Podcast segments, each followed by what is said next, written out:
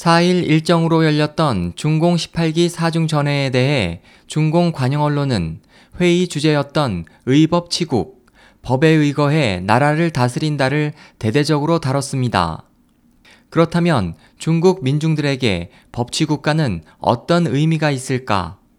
산둥의 리샹양 인권 변호사는 의법 치국을 주제로 중국인들에게 법치에 대한 희망을 조금 주는데 당의 지도를 견지하고 법에 의거해 나라를 다스린다를 어떻게 이해해야 할까? 법으로 나라를 다스리려면 공산당의 지도를 견지할 수 없고 공산당의 지도를 견지하려면 영원히 법으로 나라를 다스릴 수 없다.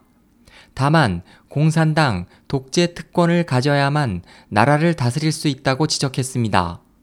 대륙 민주당 인사 마창은 당이 법보다 크다면 법치 국가란 말은 있을 수 없고 이른바 법치 국가는 법에 의거해 민중을 다스리는 것밖에 안 되며 권력층과는 아무런 관계가 없다.